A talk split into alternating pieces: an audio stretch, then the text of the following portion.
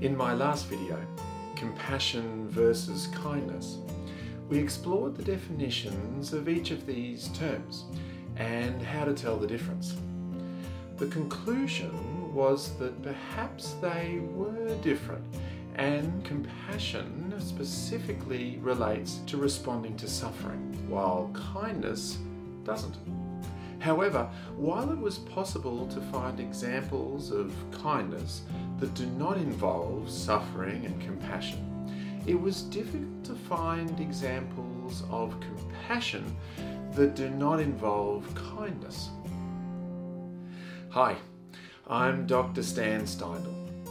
Since posting that video last week, I had a number of very illuminating conversations about this question of compassion versus kindness.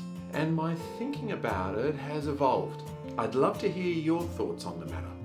In that last video, I referred to a paper by Gilbert, Basran, MacArthur, and Kirby from 2019 that explored the semantic differences between the words compassion and kindness. You can go back to that video here. In that paper, Gilbert and his colleagues used a definition of kindness taken from a paper by Curry, Rowland, Van Lissa, and Zlotowitz from 2018, who defined kindness simply as kindness refers to actions intended to benefit others. Okay, so I thought that's interesting. Intention and action to benefit others. You can see a link to this Curry et al. paper in the description below. For the sake of exploring this further, let's think about donations. Every now and then, someone will knock on my door raising money for their kids' soccer team in order to help with buying new equipment or something like that. I think to myself, well, that would be a good benefit to the kids. And so I give them 20 bucks an act of kindness. But what about a different scenario? This morning I was having breakfast with friends, and one of them was telling me about a charity he's working with. He's on the board of the charity and talked a bit about their purpose. Fight for Balance is a charity dedicated to improving the lived experience and well being of adolescent youth with learning and perceptual difficulties by delivering adaptive sport, functional health, and community inclusion pathways.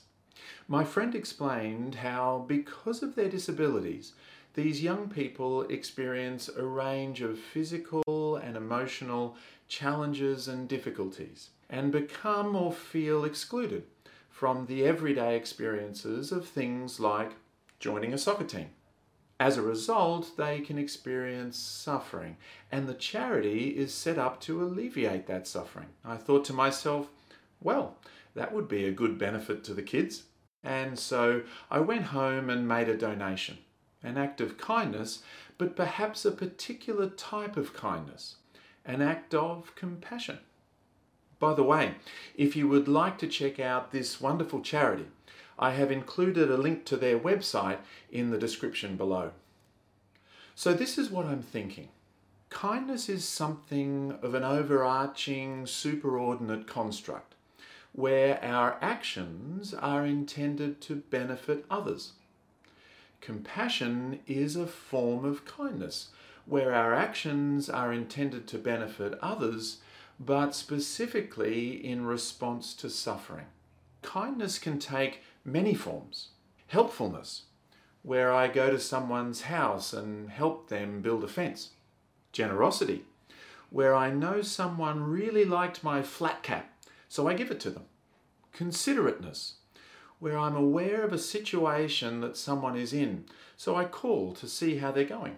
Care, where I know that someone is home alone and at a loose end, and so I offer to come over for a chat or just to give them some company. In all of these, there is an intention to benefit others and to try to spread positive emotion.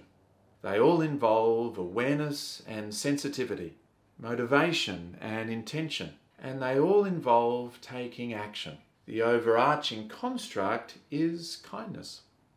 Sharon Salzberg, a leading spiritual teacher and author and practitioner of Buddhist meditation, wrote in her recent 2020 book, Loving Kindness The Revolutionary Art of Happiness, that loving kindness or metta is the first of the Brahma Viharas, the heavenly abodes.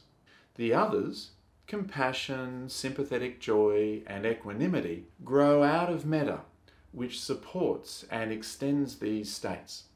And so, perhaps also in the Buddhist teachings, there is a sense that kindness is the overarching construct. A link to Sharon Salzberg's book is included in the description below. Well, this is all rather paradigm shifting for me. Perhaps compassion is a type of kindness, one of many. Let me know what you think in the comments below. Is compassion a type of kindness? Or do you feel it is a distinct construct? Of course, don't forget that we can also practice being kind towards ourselves. Helpful, generous, considerate, caring, and compassionate towards ourselves. And so may you practice kindness in all its forms as you continue on your compassionate journey.